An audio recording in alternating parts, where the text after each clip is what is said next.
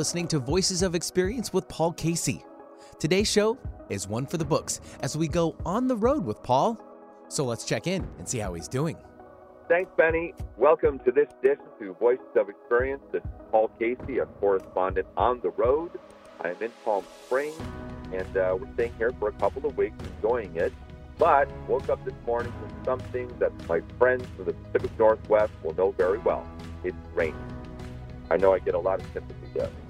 But anyhow, let's get to the show. We have uh, Peter Shankman. He's going to be joining us shortly, and he is the former senior news editor of AOL, and that's Help a Reporter Out. He started that afterwards and uh, actually did very well, sold it off, and he started writing books about successful businesses and so on. And one of the things that makes uh, him very unique, he admits that he has ADHD, attention deficit disorder, and uh, he talks about the positive aspects of having ADHD in his book. So it'll be interesting to catch up with him. My commentary today is on positive thinking. And actually, what I suggest is that people do more negative thinking when they're starting their business. I guess my message is hope for the best, but be prepared for the worst. Sometimes I think there's just too much positive thinking out there. People think if you think positively, everything will be okay. Well, I kind of disagree with that. So I'm going to talk about that a little bit. Also, talk about Cougs first. The throwing Samoan, Jack Thompson from Washington State University, and Glenn Osterhaus started this organization seven years ago. Now they're moving to the Meydenbauer in Bellevue. Actually, they're returning to the Meydenbauer in Bellevue with the next event that's coming up on March the 11th, and I'll be talking about that. And I guess this is Cougar Day because I'm going to have a discussion with Dr. Samuel H. Smith. He was president of Washington State University from 1985 to 2000. And as a matter of fact, we're just going to jump into that interview in just a few moments. So, again, welcome to Voices of Experience. My name is Paul Casey. On with the show. Dr. Samuel H. Smith, former president of Washington State University from 1985 to 2000, is my guest. Now, he's best known for establishing branch campuses throughout the state of Washington. Spokane, Tri Cities, and Vancouver, Washington all have campuses in those cities because of the efforts of Dr. Smith. He led WSU's first comprehensive fundraising effort that raised over $275 million. But his reach and influence goes far beyond Washington State University. He was also one of the co founders of the Western Governors University which is an online program for college students that is circulated throughout the world. He also was a founding member of the College Success Foundation. All these objectives of providing access to higher education was for simply for students who could not possibly have that opportunity. He has made a positive impact and provided access to thousands of students who otherwise would not have attended college. My first question to Sam where does he feel higher education stands today as a priority, and where does he see it going in the future? Higher education today is really a direct mimicking of what higher education in the United States was in the 1860s. The rich white kids are being educated. Very frankly, the federal government stepped in and formed a, the Land Grant Act, which put universities all around the country, made it a smart idea to help educate everybody. If you go back to 1980, we were the most well educated country in the world. Today, we're somewhere between 10th and 13th. We, we have not continued to invest in higher education. And also, very frankly, universities haven't been willing to change. A fellow by the name of Clark Kerr, who was the guy that designed the uh, university system in both California and here, he designed it so there were doctoral granting institutions, master's granting, and two year, i.e., community colleges. And he was pointing out 40 to 50 years ago that when the public funding model broke down, the four year colleges would appear, which is what's happening. The research universities like University of Washington, WSU, the amount that comes directly from the student or the state to support the student is 10 to 15 percent of the budget. It wasn't it like in the 70s, like 70 percent when I went to college? Did Yeah. the state support it to that level? Yeah. So what happened? The universities kept increasing their costs. The state did not keep up with the funding, and is still not keeping up with the funding. The doctoral granting research universities are going to be out of the reach of most normal people. Because right now, if you're talking about getting a four year degree at WSU or UW, which is going to be a little over four years, you'd better be able to book uh, 240, 250,000. Okay, let's imagine that you're a, a family with an average income of 100,000 and you've got four kids how are you going to be able to put them through? We're talking about, let's say, we'll be in the top 5% getting a higher education, a four year degree, or you're going to leave college or university enormously in debt, which is happening now, of course. Yep, and will continue. And you'll see it most dramatically on the master's granting universities because you take the master's granting universities right now, like Eastern, Western, Central, 80 to 90% of their budget is from the student and the state supporting the student. If the costs vary, they don't have the cushion that a research university has.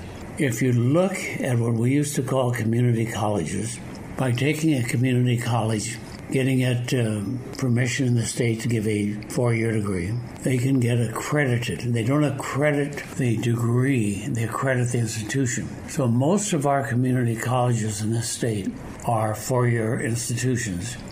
But that movement is pretty much across the United States. There are several hundred of these. The Seattle colleges are four year. We predict that the University of the Future will not be as isolated a silo as we see today. I think a lot of the regional colleges, this is across the nation, very frankly, are either going to go out of business or merge. The, the big thing that's going to save us right now is the flexibility amongst the community colleges, technology. And we're going to see some major changes because, very frankly, if you take the uh, classroom, it's actually only utilized about 12% of the time. Is that why tuition is so high? Why is it so high now? By the way they're structured, it costs them more and more to operate. You have a large number of people working in these institutions that are tenured, they can't be let go. Uh, one of the reasons I was brought out from Pennsylvania was we had a board of regents that was very, very smart. And they realized that it's going to be more and more difficult for a student to move to a campus. So the idea was to move the campuses closer to the universities. Uh, the universities did not want this at all. Of course not. They didn't want the Elson S. Floyd College. No. We import more degrees a year than we produce. There's something like a potential market in this state of about 380,000 students. Now, I wish everybody could grow up, go to a good high school, go to a good residential campus, and grow up. But that's now limited to the rich, primarily white kids. Let's say you graduate with a teaching credential, you're going to earn 30, 40,000 a year, but you may owe 75 to 100,000. So you're going to back off on a lot of these. And let's take the IT. You could take a certificate program to get to a certain level of, let's say, coding. Let's say then you go back next year, you get another one on the next level, and you stack them up enough to where you would actually have them transferable so you could get a, a two year degree or a bachelor's degree. That's the thing to watch right now. The idea that you could teach a class and the student was not in the same room. Now, as you walk down the street in Seattle, you see all the people on their cell phones they think the cell phone communication is almost as good as what we saw in my generation. Yeah, it's kind of like the campaign going on politically, and it's like uh, college for everybody. When you're saying all these things, it's out there saying that, well, you're not good enough if you don't go to college. What is, what is your feeling on that? The concept that you aren't really capable unless you have a college degree, I won't say it's false, but it's very close because it depends what they're going to have you doing. Because if you have a couple of good certificates in IT, you can work as well in about 90% of the jobs in IT.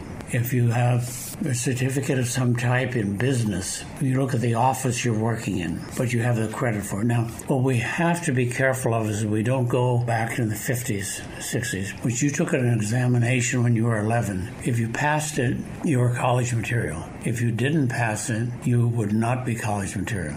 It doesn't mean there's not as smart as the white kid with two parents at home. If you grew up in a home where both of your parents were well educated, they had good jobs, you're going to do well in college. Let's say you're a minority, you grow up in a very poor area, got a very poor school, you may or may not have a parent at home, you may be living on the street. You're not going to get as much background information to get an education. But in going through it, you've got the ability. And as we found in college success, the key term is mentoring, having somebody there that says you're capable, you can do it. I knew when I was going through elementary school and high school, it was like you're going to college. My dad went to college. That was like going on from high school to college was just a step. Going from junior high to high school was no different. If I didn't have that, I'd give it a coin toss whether I would have gone or not. Yeah. Okay, I grew up in a single parent family on welfare, working in the fields. I met a girl when I was 16 kept saying, Sam, you can make this, you can do this, you can do better. My goal in life was to be able to become a tractor driver because they got to sit down when they worked. Okay, my mother did not go to college. I think she finished high school, I'm not sure. Having seen what education has done for our lives, is one of the reasons why we push so hard with the College Success Foundation, with the WGU, because we want other people to have that same opportunity. About 30 to 40 percent of our students, even today, are first generation. Yep. I've got one of the advantages here. Okay, we came to WSU 35 years ago. So I now get a chance to see those graduates 10, 20, and 30 years later and see how they do. The first generation if anything, do slightly better because they, they have more drive. I had an interview with this head of the McKinstry properties, and um, he did say people come out of WSU are ahead, and the reason is they try harder. They have to. Yep. The other big change that's coming right now is going to be one of the hardest to handle is the line between high school and college is going away. I see some tremendous opportunities for the independent colleges. The technology changes that we're going to see in the next couple of years are dramatic. One of the biggest changes we're going to see, I think, is in the area of video conferencing mm. because they can live at home, show up on campus if they want that, or they don't have to go to campus they can just do it online. Check, um, just uh, moving on to something else, and that would be the state of college sports. What do you think about what's going on today? I chair the executive committee of the NCAA. That's what I have down here, and that's why I asked the question. I think it's turning too much more into a business. I think it's turning too commercial, but very frankly, it's the best advertising that a university can make. Everybody knows about Notre Dame. Can you tell me one outstanding college there? Absolutely not. The average university president on a big school does not earn the top salary. One of the things that we did, if we had any question about a coach, we would ask for the tax forms for their whole family. So anytime you see a salary for a coach, it's probably not quite double it if you father and mother got the new house they got the uh, talk show that they hosted you start out as a high school coach you get into college coaching you double your salary if you become a college head coach you double your salary if you play it right you can double your salary seven or eight times in 15 years but go, going back to higher ed I'm enthusiastic about the two year colleges becoming fours, the role of technology, the role of certificates, and the role of the independent colleges. It's going to continue to grow. And uh, that's fine. But the ones that are getting the money are primarily the research universities. I always try to look ahead as far as education. I'm trying to look five years ahead on this because if you look ahead, you may make a mistake, but you will make a lot less of them. Look ahead. You may make a mistake, but you will make a lot less of them. Now, that's a good place to end this interview. That's Dr. Samuel H. Smith, former president of Washington State University. Sam and his wife, Patricia, will be moving to Pennsylvania in April. You're listening to Voices of Experience with Paul Casey. Visit voicesofexperience.com and take a five minute self employment quiz. That's voicesofexperience.com. The higher you score on the quiz, the higher your prospects for success. One more time, visit voicesofexperience.com. All one word.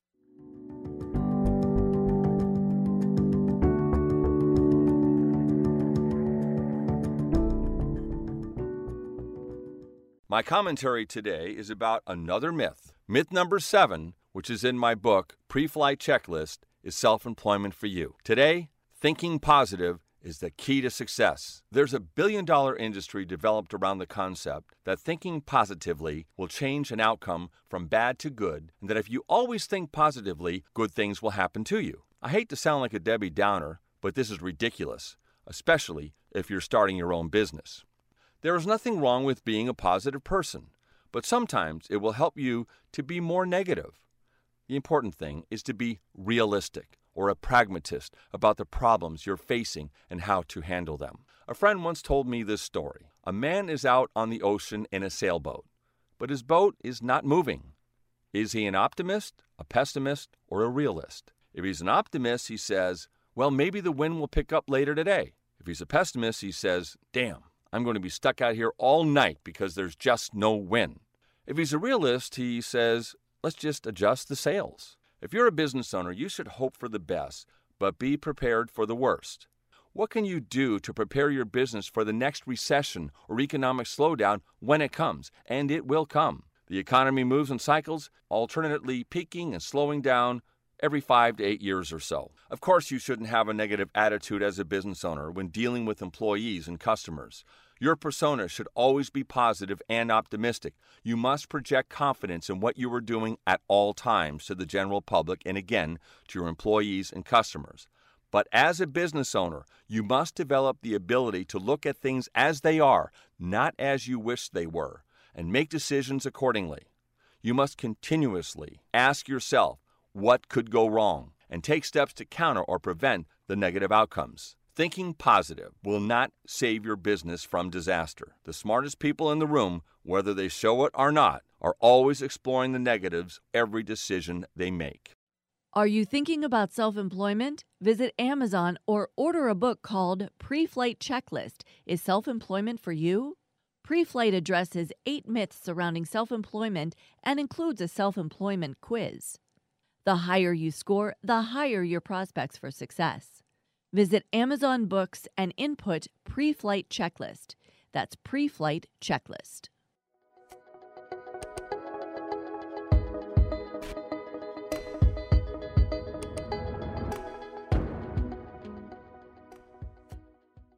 Peter Shankman is our guest, and Peter was a senior news editor with AOL, but then started his own online company called Help a Reporter Out which link reporters and experts in particular fields in a quick and easy way. It was a very successful venture, and he was able to sell the business to Vocus in 2010. He's gone on to speak and become an author of several books, but one of his things he talks about frequently is the advantages of having attention deficit hyperactivity disorder, or ADHD. He has appeared on numerous TED Talks as well. It appeared that Peter was headed towards the world of performing arts, but veered in a different direction. I asked him why. Well, you know, for me, I went to high school with people like Marlon Wayans, Omar Epps, and Jennifer Aniston. And, you know, for every Jennifer Aniston, there's three years of students who go on to live a regular life. And I realized that while I enjoyed the performing arts, I didn't want to have to make a living at it and wind up hating it. So, what was it about performing arts that you didn't like? I loved performing arts. I just didn't want to have to worry about making a living at it and potentially failing and the rejection that comes with it, and that would wind up turning into hating the industry. If you do something you love and it doesn't work for you, you wind up hating it. And I didn't want to hate performing arts. I still love performing. And I've been fortunate that I've been able to turn my career into a way that I can perform pretty much all the time now. You know, whether I'm giving a corporate speech or going on television or whatever, and uh, still get to uh, have fun with that. Of course, it's kind of like uh, I caution people sometimes about when they say follow your passion and the money will follow. I kind of say not necessarily. Exactly. Now you shifted then into journalism when you became uh, the senior news editor for AOL. How did that happen? Oh, I got very lucky. I was actually uh, wasn't planned. I was hanging out in the uh, chat room uh, of the TV show Melrose Place on America Online back when AOL was the internet, and uh, I had just left graduate school, so I had um, pretty much nothing to do.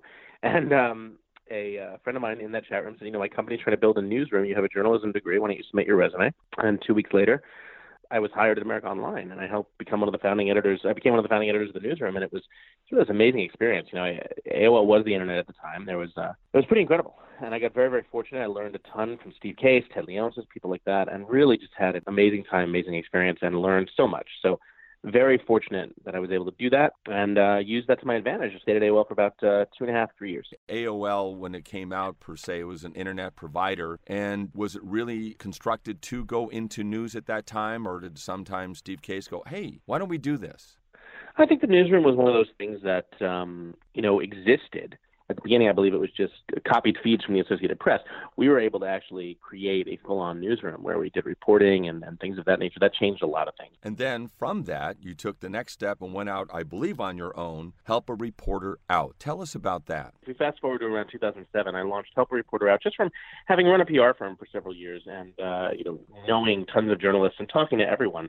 I got very lucky in the respect that I figured out a way to turn that into something that everyone could use. So my premise was there are tons of journalists looking for sources. There are tons of sources who want to be quoted in the media. Why is there nothing that connects the two? And so I decided to launch a service called HARO that created a way for journalists to find sources and sources to find journalists. Because of that, I was able to build this service that people used and used it uh, pretty religiously. It, it, went from an idea with me in my apartment to uh, about half a million people using it in just about two and a half, three years. It was pretty incredible the news that we're getting now, it's just much more unreliable. And it seems to me even what you did is more pertinent today than it was even when you developed it. I'm rather proud of it. I would be too. That's that's an amazing accomplishment. You have ADHD. And when I was reading your profile and looking at it, it's something that people don't talk about a lot, but you talk about it very proud in the sense that you can use that to your advantage. Can you explain that and elaborate on that a little bit? Normal brains drip out dopamine, serotonin, and adrenaline as needed. Uh, usually, when you have to do something boring, like hey, I have to uh, write that TPS report or do my expense report, or or when you have some sort of emergency or crisis, like hey, there's a, a mountain lion chasing me, I should probably run away. When you are ADHD, your body does not create the same amount of dopamine, serotonin, and adrenaline as a normal person would which is why a lot of times we have a lot of we have a hard time focusing. Uh, I, I run marathons and Ironman triathlons, things like that. It, wasn't so much that I was doing those; they, they, they all had a common reason I was doing those, which is essentially I was looking for those chemicals. When you fall out of a plane and you land safely, your body is full of dopamine, serotonin, and adrenaline, and those three things um, are the focus chemicals. So I learned that if I do a skydive, I land, I go, I drop my, put, take my parachute off and throw it in a corner, I can then sit down and write five, ten thousand words in an hour. And so my most productive time comes from when I am high on those chemicals, as it were. So because of that, I realized that there had to be other people who did that. I wonder if there is a sort of a, a connection between that and entrepreneurship. Sure enough, there is. And so I launched a podcast called Faster Than Normal, where we've interviewed people such as Tony Robbins, people who have ADHD and who have realized that it is a benefit. From that, uh, Random House reached out and said, "Hey, would you like to write a book?" And so, Faster Than Normal, the book, actually came out yesterday, October 3rd, and it is it was number one in all three categories in which it was listed on Amazon. It's doing very very well, and um, I, I couldn't be happier. I'm very I'm very fortunate that I'm able to help a lot of people. You also wrote a book called Zombie Loyalists. Using great service to create rabid fans. Yeah, I mean, the basic premise behind that concept is that in any customer interaction, we expect to be treated like crap. We don't really expect to be treated well. Uh, we expect for a poor interaction. We expect them to screw up our order or whatever it is we're looking for. I don't need people to be amazing. I don't need them to be over the top incredible. I just need them to be a little bit better than what we expect. Because our expectations are so low, if we can train our customers and major companies to just be a little bit better than essentially crap, uh, we can own the entire game. Exactly. Well, you know, one of the things I wrote a book recently called Pre Flight Checklist is Self Employment for You. And one of the points I make in the book is about the airlines and how incredible they really are that they move millions of people literally, and they really are the safest form of transportation. When I get into rent a car, then my experience goes down. And when I rent a car, I don't care what the agency is, I am so pleased when there's not something that goes wrong. Either the price is too high, the car's dirty, they treat you like hell, you don't know whether you have the gas option or not. It's always, always a negative experience, except again, rare when I bring a car in. And based on your type of formula, I would, if I wanted to, is to start a rental car agency and do it right not only would I agree with that, but what I find really funny is that again, the, the, one of the worst experiences I ever had was with Hertz, right? And I was at a place where all the car rental locations were in one building, so I just walked. I walked like 50 feet over to uh, Avis, and Avis not only did they go out of their way to treat me well, but they, at that point they didn't have to. As long as they didn't essentially stab me in the eye, I would have been thrilled, right? So I am a huge Avis fan for life now because all they did was just treat me a little bit better than Hertz did. My thanks to Peter Shankman, entrepreneur and author.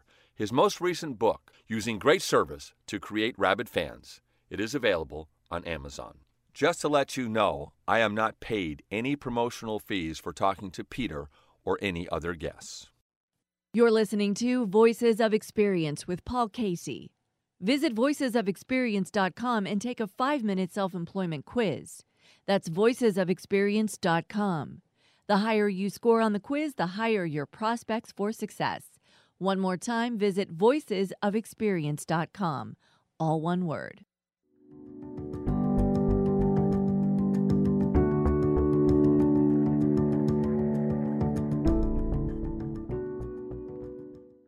Well, this is turning into WSU Day on Voices of Experience, and I want to talk about Cougs first. And I've talked about them in the past, and I've had Jack Thompson, the throwing Samoan, and also Glenn Osterhout, the uh, co founders of Cougs First. And what it is is a business network that encourages WSU alumni and friends to think of Cougars for products and services. What that means is that, let's say you're having a party and you were thinking of having the party catered go to the cougsfirst.org website to seek a Cougar owned catering business. That's simple. So, Cougs First again is just asking WSU grads and friends to give WSU owned business a first shot. We're not asking you to do this because we're trying to shame you into, let's say, hiring a Cougar business. Just give them the first shot. If they don't measure up, move on. Now, you can visit cougsfirst.org to get the breadth and depth of the services. There's accounting, there's tax services, home and garden, marketing, real estate, wineries. Yes, there's a lot of Cougar owned wineries in Eastern Washington, insurance, travel, entertainment law, a lot more. And all you need to do, again, is go to cougsfirst.org and, again, get in contact with them.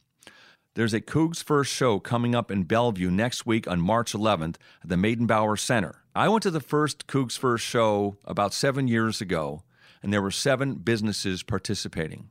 And it was in a room in the Hyatt in downtown Bellevue. Now it's grown to the Meydenbauer Center in downtown Bellevue, and over 100 businesses are now participating. Now, if you want to come, it runs from 4 to 8 p.m. on uh, March 11th, and we ask you to pre register if you can, but if you don't, you can still come. And it starts at 4 p.m. and runs to 8. I think you have a lot of fun. I really suggest you go to the website if you have any question. One more time, that's cougsfirst.org.